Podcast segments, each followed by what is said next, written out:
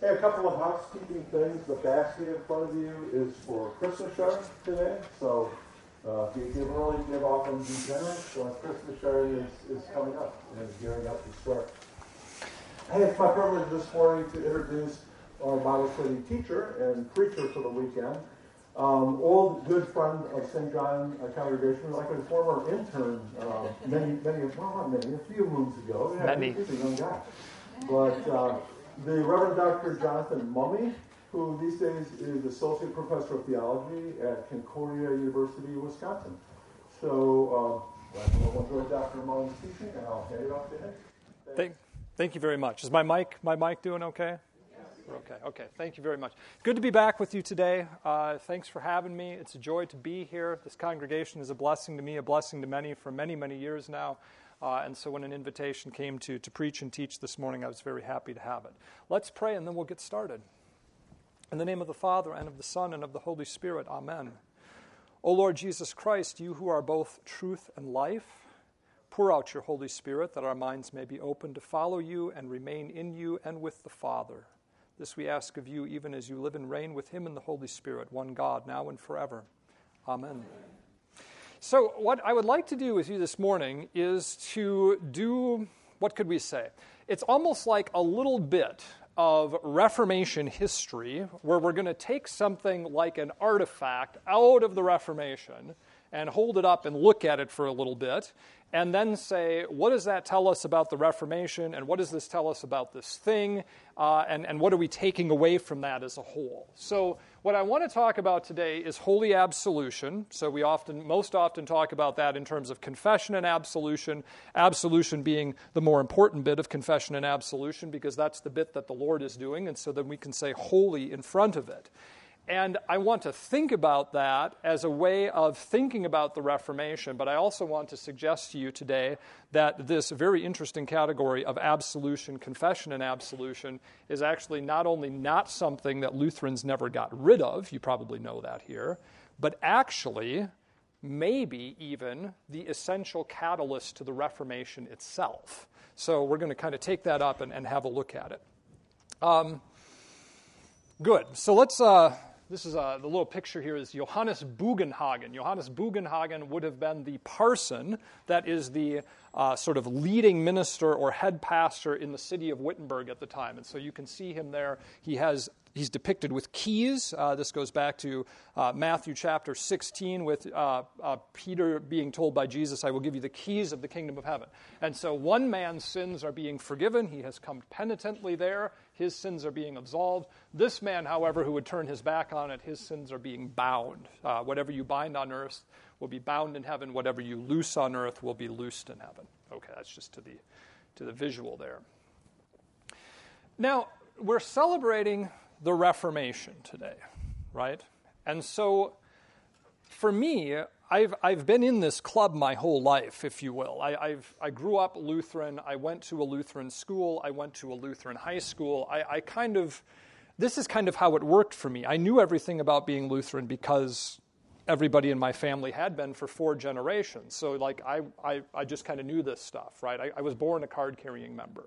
And what I want to say is that we all have associations, uh, especially for those of us who are Lutherans or have grown up that way, with words like Lutheran and with uh, words like Reformation. Let me just talk about those two words for a moment. So, Lutheran can mean a lot of things. Historically, first and foremost, what Lutheran was was in some ways pointing to some kind of teaching or some kind of doctrine. Uh, what, what began uh, the Reformation and the Reform movement was actually emanating from kind of a new university in a one horse town in, in, northern Germany where uh, Luther was teaching, and then his colleagues, and then a reform of the university. And, and, and this was associated with that teaching coming out of Wittenberg. So we might associate Lutheran with doctrine. Uh, eventually, we associate Lutheran not with the confession sense of confession of sins, but a, what could we say, a particular confession of the Christian faith. I, I quoted from the Augsburg Confession, for example, in the sermon. Eventually, these evangelical reformers of northern Germany make an attempt to state the faith clearly as a confession uh, in, the, in the longer course of the Reformation. However, that word goes on to have broader associations. In, in the 16th century, certainly through Luther's lifetime, the evangelical reformers never accepted the word Lutheran as a self designation, nor used it except as a pun on themselves. It was pejorative. It suggested that they were schismatics, that they were breakaways from the one true church. They're not followers of Christ. They're not Catholic in the sense of universal Christian and everywhere. They're the splinter group that has this guy Luther at the front. So they, they never really gave assent to that title. Uh, but eventually, the further course of history, the Reformation didn't reform the whole of the Western Church. It was a catalyst to much reform in the Western Church, but eventually the Western Church splintered. Right? You had a reform going on in Wittenberg. Eventually, you had one going on, or two going on in Switzerland. You had one going on in other places like Strasbourg and eventually France, uh, the Low Countries, England, multiple reformations actually. But eventually, what you have, late 16th century moving into the 17th century, is groups of Christians who are identifying themselves by contradistinction to one another. Okay, so I'm a Lutheran. Well, what does that mean? Well, I'm not a Roman. I'm not a papist, right? I'm not a follower of the Pope, so I'm this kind of Christian. And, I, and I'm not Reformed, right? I'm not like those Swiss Lutheran or those Swiss Reformed people. I'm a Lutheran. So my identity then, then I'm taking the title and putting it over against other things we want to, because that's where we grew up, that's where I grew up. But what happens when we start thinking about this from inside of the 16th century itself? They're very interesting. Reformation, how about that word?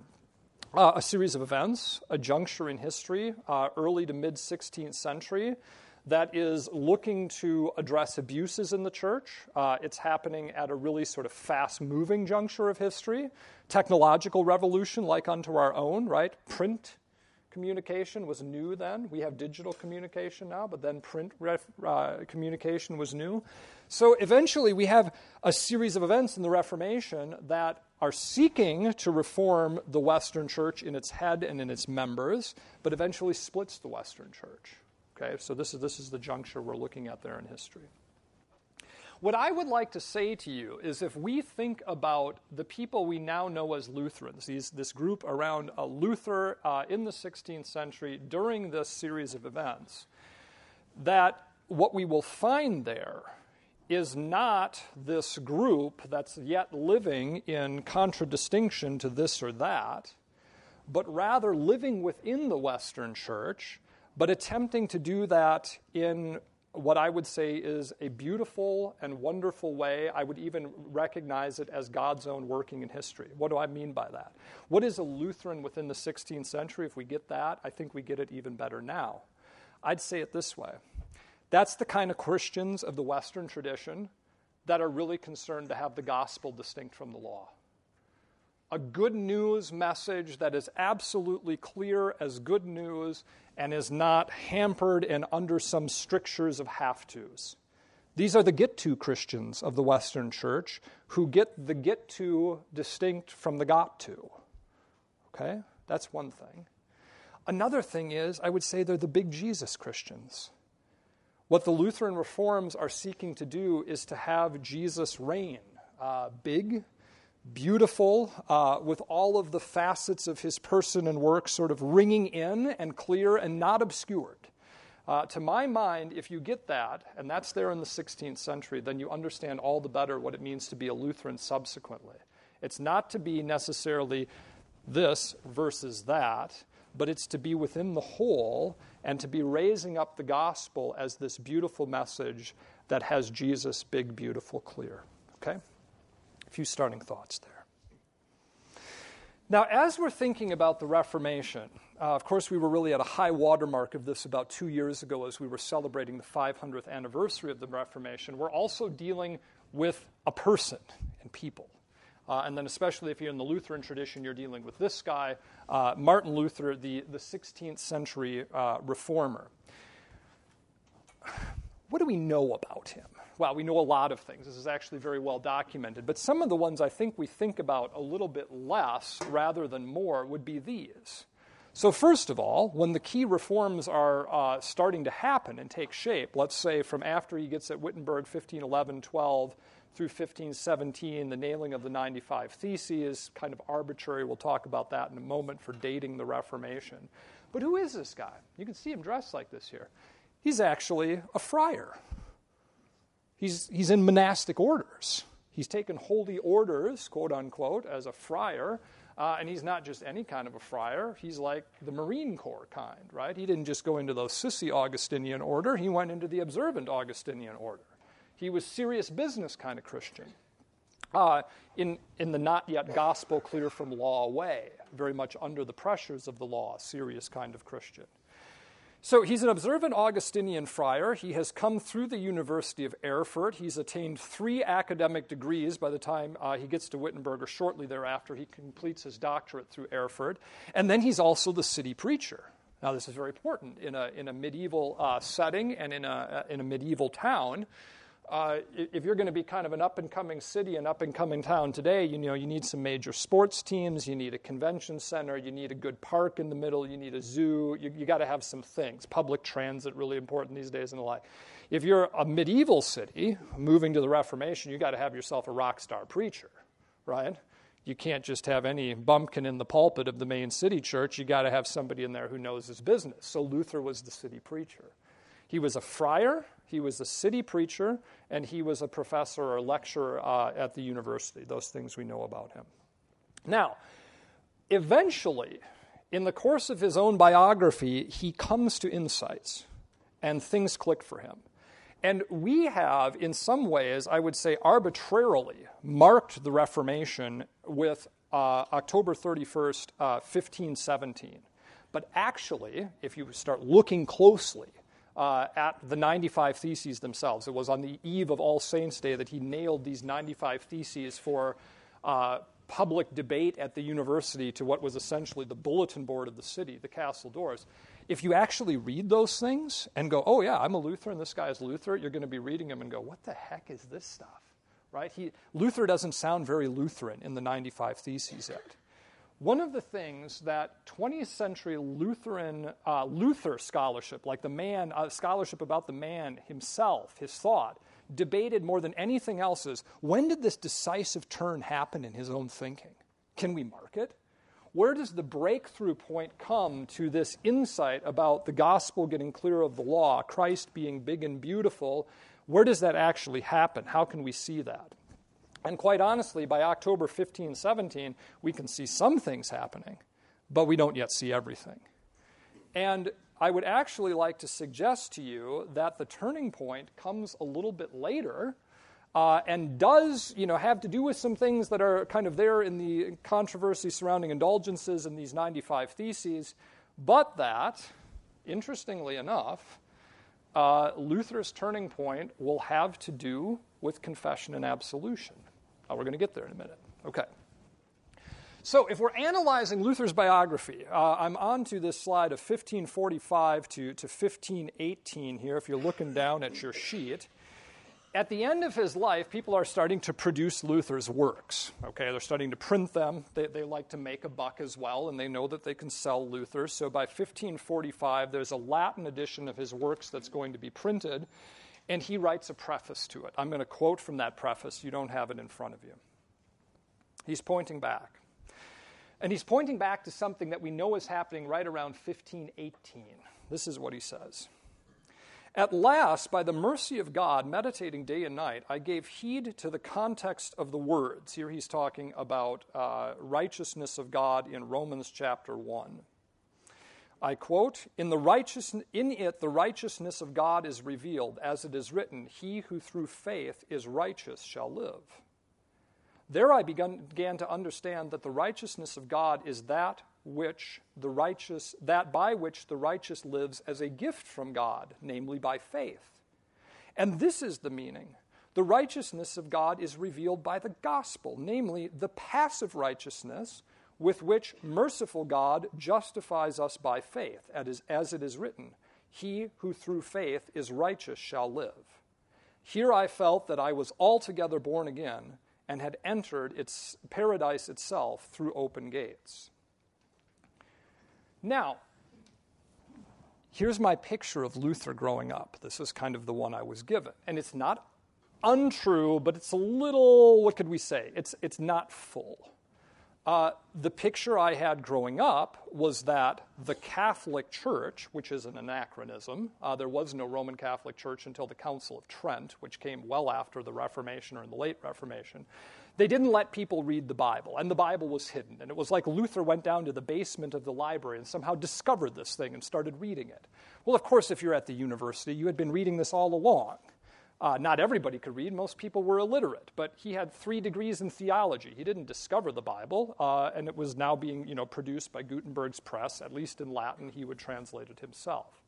But he does, and don't miss this, want us to know that the reformational turn happens somehow also by meditating on the scriptures and understanding something different about God's righteousness than he had understood before which is basically to say he had understood God's righteousness before as God's own righteousness, God's own standard that he expects us to measure up to, uh, and then he had taken faith as like some sort of a demand in like keeping up with that. And what he came to realize here in Romans is that the righteousness of God is actually uh, a passive righteousness, not one that he expects us to measure up to, but one that he accords to us by way of faith such that if a person trusts in God, uh, he or she is straight with God, we would say. Has, has a good and right standing with God. Everything is great. Everything is fantastic. We're straight, we would say. Are we straight? Yeah, we're straight. That's, that's righteous. Uh, we're straight, we're right with God. And that by way of trusting in Christ for that standing. This has to do with Romans, no doubt about it. He's lecturing on Romans, he's lecturing on Galatians. Very essential.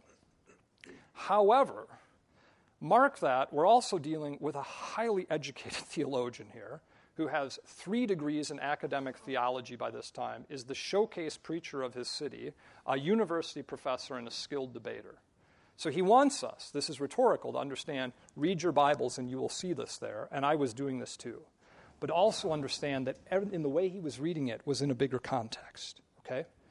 Now, what I want to do is I want to unfold that context into a decisive moment here. We know that this is pointing not just to 1517, but subsequently into 1518. And what I would like to suggest to you is that we can actually see in Luther's own thinking a decisive turn transpiring in the summer of 1518, and it will have to do with this also, not detached from the Word of God, not detached from the Bible, not detached from everything else, but you might say Christian holistically, all linked together, namely with what goes on in confession. Okay. Now, my own doctor father has kind of been the guy who did the major research on this, but shortly what it comes down to is that there's a decisive breakthrough in Luther's thinking sometime or in the summer of 1518 that has to do with the relationship between word, so he's working in Latin, fides, and, I'm sorry, word verbum and faith fides. Okay. It is this that the word gives birth to faith, but not just any word. The word that gives birth to faith is an effective word that God Himself speaks, a promissio in Latin, a promise, such that what God says, He brings it about in saying it. Uh, think of creation, for example. God says, Let there be light, and there is light. Jesus is at the tomb of Lazarus, and he says, Lazarus, I say to you, come out. And Lazarus comes out. These words do what they say. They're an effective word of God that brings about the very thing that is promised in them. So he comes to an understanding of the word as an efficacious, proclaimed oral word that effects and does what it says. Like he realizes the priest's word in holy absolution. And he will tie these things together, and I'll read you some quotes in just a moment. What does that mean? That means that actually, the Lutheran Reformation, insofar as we think about Luther's own biography, indeed, of course, has to do with meditation on the Holy Scriptures, the doctrine of St. Paul, Romans, Galatians, all of that. But it also has to do with a reformed understanding that lives within the sacramental system of the church. He's coming to a conclusion about how God deals with human beings by realizing something new that he has not seen before about what goes on when he goes to the sacrament of penance, when he goes to confess his sins, as he did regularly. Now, this I need to illustrate um, just a little bit. Am I going to do that here or somewhere else? Hold on just a second. I got to click one down. I'll do that in the next slide. Okay. Let's think about this for just a moment. See, we could even debate whether the word reformation is the best word to use. Actually, Luther used that word very seldom. Uh, there are whole books written on this. People don't pay attention to them very much, but that would have been too much for him to talk about the reformation of the church, like giving the church sort of some kind of a new form, little bit too big. Uh, that, that would almost been hubris in his mind. We talk about it this way. But whatever happened, it is, we might say, the gospel reinvigorating of things that were forgotten, things that were clouded, uh, you might say pasted over. And this happens as well with what we know as confession and absolution. Now, I'm going to illustrate this. I've been warned by the vicar that these markers are like painting. So I'm wearing black, so hopefully this will go. Wow, look at that. That really is going. Okay. Um, it's not a rejection of one and doing something totally different. It is saying something got pasted over and went wrong with this. Here's the right way. Okay, so let's think about this for just a moment. Uh, now, look, I've already made a mess and I don't need the marker yet. Uh, anybody have a napkin here? What can I do? I'm serious about that.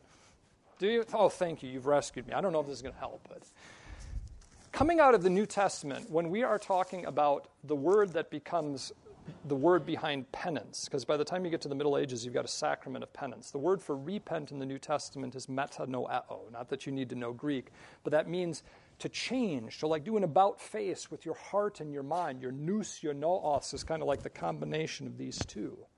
So repentance means a change of heart and mind if you're doing it in the Greek. But if you move it into Latin, what happens then is you change that verb into a noun, and then the human being is supposed to do it. Poenitentium data. So there's, there's penance, and you're supposed to, as a human being, do the penance. Okay. So it's almost like this passivity of being affected by something that leads you to repent and then to be forgiven, that then turns the action of repentance into a thing that you're supposed to deliver to God. And this is very much how the sacrament of penance is understood and being used in the Middle Ages. So let me just do the, the Middle Ages one here. Okay, I'm just going to do MA, and there are four points to this. Okay, so basically, if you're going to have your sins forgiven in the late medieval Western Church, this is how it works. First of all, uh, you have to have proper contrition. Okay, so proper contrition means that you have to be sorry for your sins out of love for God. All right, it won't simply do uh, to get paid as a peasant in the village and go on a drunken tear from one tavern to the other and feel bad the next day because you have a hangover and you made a fool of yourself. You have to repent because you love God. All right, if it's going to count. One of those is contrition.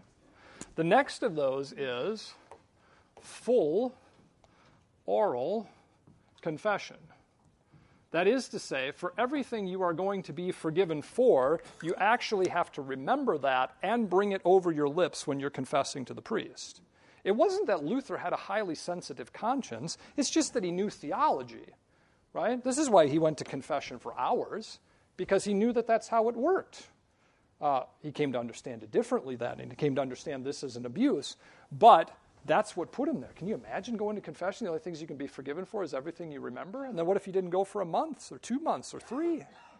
Yikes. The bar keeps getting higher. Now, there's a third part in this, and this is the one that's almost forgotten. It's the priest's word of absolution. Wasn't much attention paid to that at the time. It was there, it was part of the rite, but it wasn't, wasn't really attended to theologically. And then, fourthly, there were works of satisfaction which were basically to say, okay, you've repented of this, that, and the other thing. Now, to show that you're actually truly sorry for them, uh, go do this, that, and the other thing, okay? Basically, you're not forgiven unless you clear these three bars. Truly sorry out of love for God, say everything that you're going to uh, be forgiven for, and then act like it according to the works that are assigned you to act like. And then, if you fulfill all of those three, then the priest's word of absolution would be valid for you. What Luther came to realize, and of course, this is the truth of the matter, when, when Christ gave the office of the keys to the holy apostles to loose sins on his behalf and to bind sins, to open heaven from earth and to close earth, is that when those people speak on his behalf, they're actually forgiving sins. This makes its way to us in the small catechism, of course. Right? What do you believe when the called ministers of Christ deal with us according to his words? Uh, and then the pastor says to the penitent in confession, Do you believe that my words are Christ's own words? And the penitent says, Yes. What Luther came to realize is that Jesus is talking through the priest. And when Jesus talks, his words do things. Okay, so the Reformed understanding of this comes into uh, our own practice and into the catechism. So I'll say, I'll just put Luther in here. What comes in? Um, this comes in. Not full auricular. Yes, go say it, but we're not going to put the bar of demanding everything. Uh, but confession has two parts. First, that we confess our sins, and second, that we receive absolution from God Himself, not doubting but firmly believing that by it our sins are forgiven before God in heaven. Okay? So the Lutheran Reformation is never just like a lot of people think con- confession, that's a Catholic thing, right? And then you understand your Lutheranness over against that. This, isn't, this doesn't work like that. This is within this and getting it gospel right and big Jesus right. That's what's going on here. Okay? Now, let's think about this just a little bit further and how this plays out in the Reformation. Okay, so I've suggested to you the big point is coming at 1517, but it's not there. But by the summer of 1518, in a couple of documents, we can really see this transition happening in Luther's works. And then it's going to get crystal clear as he goes forward into his career. Let me read to you a couple of things here. This is from Luther's resolutions concerning the 95 Theses. So, after the theses had come out, then he's got to respond to what people are saying about them. Listen to this changing understanding. Uh, if, for if the person who is to be absolved is uncertain of the anguish of his conscience, as it must always be if it is a true sorrow, yet he is constrained to abide by the judgment of another not at all on account of the prelate, that is, the priest himself or his power, but on account of the word of Christ, who cannot lie when he says, Whatever you loose on earth. So he's quoting Matthew there. For faith born of this word will bring peace to the conscience. For it is according to this word that the priest shall loose sins. Okay? You can see the focus coming off of how much do I need to beat myself up to feel properly sorry? What can I manage? What things can I do to get me right with God? To the focus coming to lie here. Very interesting. I'm going to go to another one. We don't have this translated into English yet, but it's coming. Uh, a series of theses regarding also the uh, comforting of terrified consciences, also coming from late spring, summer 1518. I read.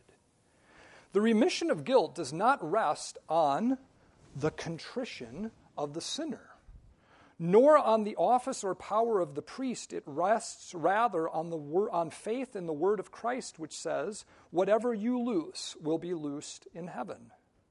He goes on.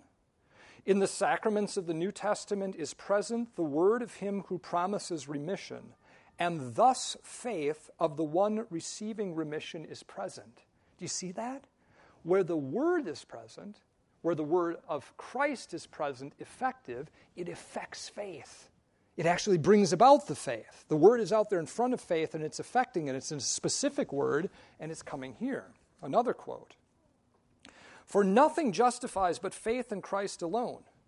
For this justifying faith, the ministry of the Word through the priest is necessary. The priests are servants of the word toward faith in the remission of sins. Okay, so by 1518, we're getting the breakthrough that is this really big, really robust Word of God theology. But not Word of God simply in the sense of the Holy Scriptures. That, of course but also Word of God in the sense of the preached, proclaimed Word, right down to private confession and absolution, where he comes to see, my goodness me, Christ is using the priest himself as an instrument to create and sustain faith. I want to suggest to you not only is that not Catholic and not Lutheran, this is at the very heart of what brought about the Reformation. Wonder of wonders. Okay. Oh, I love this little this little uh, like clip art icon uh, on, on, the vicarage that I did uh, over in Germany. Your congregation helped me get there, by the way, all these years ago. Thank you again. This was in the confirmation materials. I got. I'm going to take a little aside here to just say one or two things. Okay. Uh, sometimes in the Missouri Synod, we've really struggled with the doctrine of the ministry. Like we kind of have scratched our head about over this for like 150, nigh under 200 years now. Look at that. There's one little bit of clip art in the confirmation materials that got it all, okay? Why? Here's the pastor. In confession and absolution, what happens? This person is confessing his sins. This one is speaking the word of forgiveness on behalf of Christ. This is the one on whom Christ laid hands when he ordained him. Right? I got no problem with that if I'm here. Right? If he's just the guy who's speaking to me on Jesus' behalf, it can all be welcomed. It's, it's sort of all right there. Okay, so notice that what we get by the summer of 1518 is the understanding of a certain and infallible word that does exactly what it says. And what it says is forgive sins, and what forgiveness of sin says is you're straight with God, you're righteous. So there's a breakthrough to understanding the righteousness of God and justification before God that is bound up with a reformed understanding of confession and absolution. Fantastically interesting. Now, Luther's not done in 1518. Uh, he keeps going, he's maturing. And so I'm going to read to you here something that he writes in 1530 uh, it's a treatise called On the Keys. So, again, naming that power that Christ entrusts to the apostolic ministry and thereby gives to the church to forgive and retain sins. Uh, he's writing a treatise on this. Uh, and the rhetoric of the treatise works like this he's, he's looking at his papist interlocutors and saying, you know, it's funny with you all because you've got a key that really can't seem to forgive sins. Like every time you tell people they're forgiven, they're not quite, are they? There's always some kind of hurdles and they're left wondering. But you know, the thing is, Jesus gave two keys, and if one isn't working, if you can only bind sins, but you can't really loose them, they must not be Jesus' keys. Okay? So he's doing this great rhetorical thing. It's brilliant law gospel distinction. But what he's going to be getting at, and this is the decisive point, is that when that priest speaks the word of absolution, that pastor speaks the word of absolution on Christ's behalf, it just plain does what it does. Wow. And that's a word that I can hang faith on. Okay? Listen to this quote. But if you say, as the fanatics and sophists do, sure, many hear the binding and loosing of the keys, but it doesn't make any kind of turn for them, and they remained unbound and unloose. Thus, something more than the word and the keys needs to be there. Do you think he is not bound who does not believe the binding key? He shall certainly in due time find out that the binding key uh, was not of no avail, nor did it fail, because he did not believe it. That is to say, God forbid, if your pastor says your sins are bound, and you say, ah, pish posh, you'll find out eventually that actually they are before God in heaven. I continue. Even more importantly, Thus also he who does not believe that he has been set free of his sins, forgiven, shall also in due time certainly learn just how surely his sins have been forgiven him right now, and he didn't believe it. St. Paul says in Romans 3 God will not fail because our lack of faith. So you see, we're also not talking here about who believes the keys or not. We know very well that few believe. Rather, we are speaking about what the keys do and give. Oh my. Right. Uh, here's a little catchphrase that I learned as a Lutheran boy, and, and that was the opposite other, ex opere operato. That's the Catholic thing. I don't believe that. Uh, this is, as scholars have said, uh, an ex verbo dicto understanding of the gospel. That is, by the word being spoken, it does what it says. And that's not not Lutheran, that's, that's Luther in the mature height of his law gospel distinguishing career. And why? Because if you have an absolutely certain word of God that God Himself is speaking, that is the gospel pure, distilled in the form of forgiveness being spoken to a person, then we can hang our hearts on that. And it doesn't hang on our hearts. That's the way the relationship is meant to be. It gets creature, uh, creator and creature, God and man, uh, Savior and sinner all aligned perfectly with one another. Uh, there is a word on which I can rely for forgiveness, uh, even if I don't have the reliance, faith capacity in myself. He's going to produce it. Okay. So, just a summary here, uh, and then uh, if you want to ask me some questions, I'll take questions. I can do a little bit of subsequent history too. I've got some uh, really interesting visuals here if we, we want to get into those. But notice that the very turn with Luther that eventually is the thing that will produce this theology, that will produce what we now know as the Reformation, has to do with the Word being the ground of faith. But not just any word, that's also a spoken word of promise that gives and affects what it says. And that means then uh, a reformed understanding of something like the sacrament of penance that highlights absolution as such a forgiving and faith giving word. Okay? So, you know, take this one sentence summary of everything we've said so far. If you get in there, what you will see is not some uh, subsequent rejections of co Christian others, but a reform of the Western church from within that gets the gospel clear of the law and Jesus big and beautiful in a way that your heart can hang on it. That's what's going on here. Okay, questions back. I've just kind of gone. It's been like 30, 30 minutes. You've all been patient, like just nonstop. Do you want to ask? Do you ask questions here? What do you do at this point, or should I just keep going? Yeah, go ahead. I just have a few. I took it up with Scott one day about going to the communion table and examining my sins.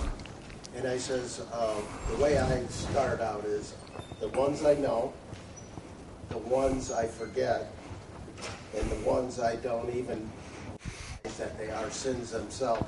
Please forgive me for my inability to recognize my own fault or sin. Mm-hmm. Yeah, we'll never get over that bar, will we? If that bar is in front of our forgiveness, forget about it. We're never going to clear that hurdle, right? So we, we can, we're, we're actually recognizing that we can't even, we're so sinful we can't even see all of our sins, right? Yeah. And, Jesus isn't waiting us for us to catch up to that. He will forgive them. In the back, yes. With Luther's emphasis on confession and absolution, why do you think in the small catechism then that he doesn't list confession and absolution as a sacrament? Well, oh, you're stretching my mind because I was about to say, does he list? Yes, he does. So the other two get named as sacraments. You have the sacrament of holy baptism, and in the small catechism, it's the sacrament of the altar. Okay, very well. He doesn't put the word on it, fair enough. Uh, but that word is a subsequent definition, right? The, the word sacrament is actually not used in the Bible. In the Latin, it's a translation of the Greek mysterion. So that's to say it's a, it's a theological category that we craft and use. It's a good one. But we always have to say, what does this category mean? And some definitions of sacrament will say you have to have a visible external sign in the sacrament, like unto bread and wine, water, and then it is what it is. This is a very Augustinian definition. Uh, however, Yep. But you just said when the priest says the words, isn't that Thank you. Yes. Okay, so here we might have a, a personal manifestation tied to an oral oral manifestation, but we don't have something that, I don't know, we can pick up and, and put in a jar like water and bread and wine. Okay, so if that's not enough for you, then this would, this would be out for sacrament, but they treat it sacramentally, if you will. And for the exact reason that you're dealing with this external concrete thing, which is an external word spoken by an external person. And elsewhere in their writings, you can see them talk about three. So they're not, they're not hard and fast on two versus three. Yes? The criticism I've heard of this of theology is that we're do whatever you want with no consequences, people, because there's no temporal consequence for our sin, even as part of sanctification, um, part of justification. Now, I'm curious on what, in what set of circumstances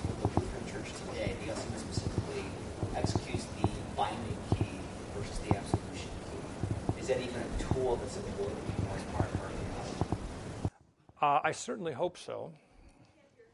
Oh, I'm sorry. Yes. Okay. Thank you very much. He, he, he asked sometimes Lutherans, tell me if I don't do the justice to the question. Sometimes Lutherans are considered to be like the, the easygoing, no consequences kind of variety of Christian. You know, you make all these claims to be in like uh, true blue, Catholic in the small c sense, universal, whole tradition of the churches, etc. Uh, but but you, are the no consequences kind, right? You, you only forgive sins. And so he's asking, what about this binding key in something like the LCMS? Are there instances where that would ever come up, be used, what they would look like? Did I do justice to it? Okay, I'm doing justice to it. I certainly hope so, and it's Luther that kind of gives me the impetus for that hope, because that 1530 treatise on the keys says if both keys aren't working, they're not Jesus' keys. All right? So if we found among us that we don't have the binding key, something is decidedly wrong. That being said, I haven't heard of many instances of that happening. But certainly within this congregation, the pastors of this congregation could, in instances, run into somebody who's sinning. The sin is clear, it's out there, but the person is saying something not like, oh, yes, it's very bad, please forgive me. Well, then you're just forgiven, you'd be absolved. But saying, that's no sin, there's no problem with us, this, you're just misunderstanding it, I'm totally free to do this. In that instance, then, uh, it's incumbent upon them as part of their office to say, you can't, you may not. If you persist in that, you will have no forgiveness, right? You say this is no sin, you'll have no forgiveness, right? You'll be cut off from the Lord's table. You can't be at the Holy Supper. It could be done. Now, the reason I have a slight reservation here is because I fear that how the LCMS lives with itself today, that that person could just drive down the road five miles one way or five miles another way and just join another Lutheran congregation. And if that were the case, uh, then we would have Jesus not agreeing with Jesus, right?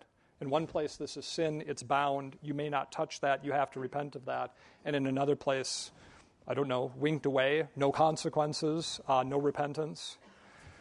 Uh, but we live a little bit differently as the, a lot differently as the church now than they did then right we think of the church congregationally percolating upwards they thought of the church aerially geographically uh, such that even if you ran away from the pastor, the local congregation, you'd run into the keys at another level. Maybe that will be in our future. I don't know. Others? Yeah. Uh, in individual confession, at the end, mm-hmm. uh, the person is asked, Do you believe that you have received forgiveness? Um, being the kind of person I am, sometimes I'll, I'll say yes, and then up here I'm thinking, I certainly hope so. I mean, you know what I'm saying? It's, it's a, it's just that human nature to say, well, I'm pretty sure you do. It's kind of a weak thing. Now, let me take up that question because this is decidedly important, right? Is there actually a place you can go in this world, bear the whole darkness of your soul, uh, and not have it come back to you but be taken away from you, and that you can actually be sure that that happened before God. I'm going to revise your question just a little bit because in the rite it's slightly different. It's not, do you believe that your sins were forgiven? But before the pastor ever speaks forgiveness, he asks, do you believe that the word of forgiveness that I speak to you is Christ's word, that it comes from God Himself? And only after the penitent says, Yes, I believe, does he then say, I forgive you all of your sins in the name of the Father, the Son, and the Holy Spirit? So I'm not actually asked about how I feel. I'm basically just asked, do I think that this guy gets to talk for God? And then he talks for God. And, and my conscience is meant to just line up behind that and say, that's the way it is. God and all his angels agree. And I can hang my heart on it. And it's important because if I'm left in doubt about that, it'll still be a dark day. Okay, I'm going to give you a couple of slides. I'll take one more question if I can. Lutherans still had this for a while. I'm showing you pictures here of 17th and 18th century confessionals that were built into Lutheran churches in Germany. Right? They had structures like this. And what is this? These are so interesting to me because these say, I'm not hiding here. I have nothing to fear. Right? It's open. Uh, but the fact that you have a structure within the church says it's normal, it's there. These you can still visit. These were in Königsberg in uh, Prussia. These are still in, in uh, Görlitz over on the German Polish border. But these are Baroque confessionals that still stand in a Lutheran church there to this day. right? This was so important to them that they actually built this into the sanctuary. Okay, so you could, you could still see it happening. Uh, basically, it ended with pietism and rationalism, then that was all kind of gone, and it was the interior religion of the heart and the mind that took over. Uh, but, you know, thankfully, we are, we're getting some of this back. One last question. I saw a hand in the back. Go for it. Uh, back to the confession then. Do you, are, I don't believe you're saying this, but it almost sounds like you're saying in order to have your sins forgiven, then you have to have before a pastor who is speaking Jesus' words in order to forgive. Where if you sin and the Holy Spirit reveals to you that you've sinned, and you confess right then and there, forgive me, Lord, your sins are forgiven, are they not? Well, Jesus is so uh, crazy about forgiving us that A, he doesn't do it in just one way right? He baptizes us, forgiveness of sins. He gives us his body and blood, as he says in his own uh, institution, for the forgiveness of sins. Uh, he preaches the forgiveness of sins to us, Luke 24, re- preach repentance and the forgiveness of sins. But he also gives this, and this is unique. And I, I would guess that you and I share this because I think every Christian shares this. We have sins that don't go off of our hearts just by saying that prayer. I know I do. And this is for them, right?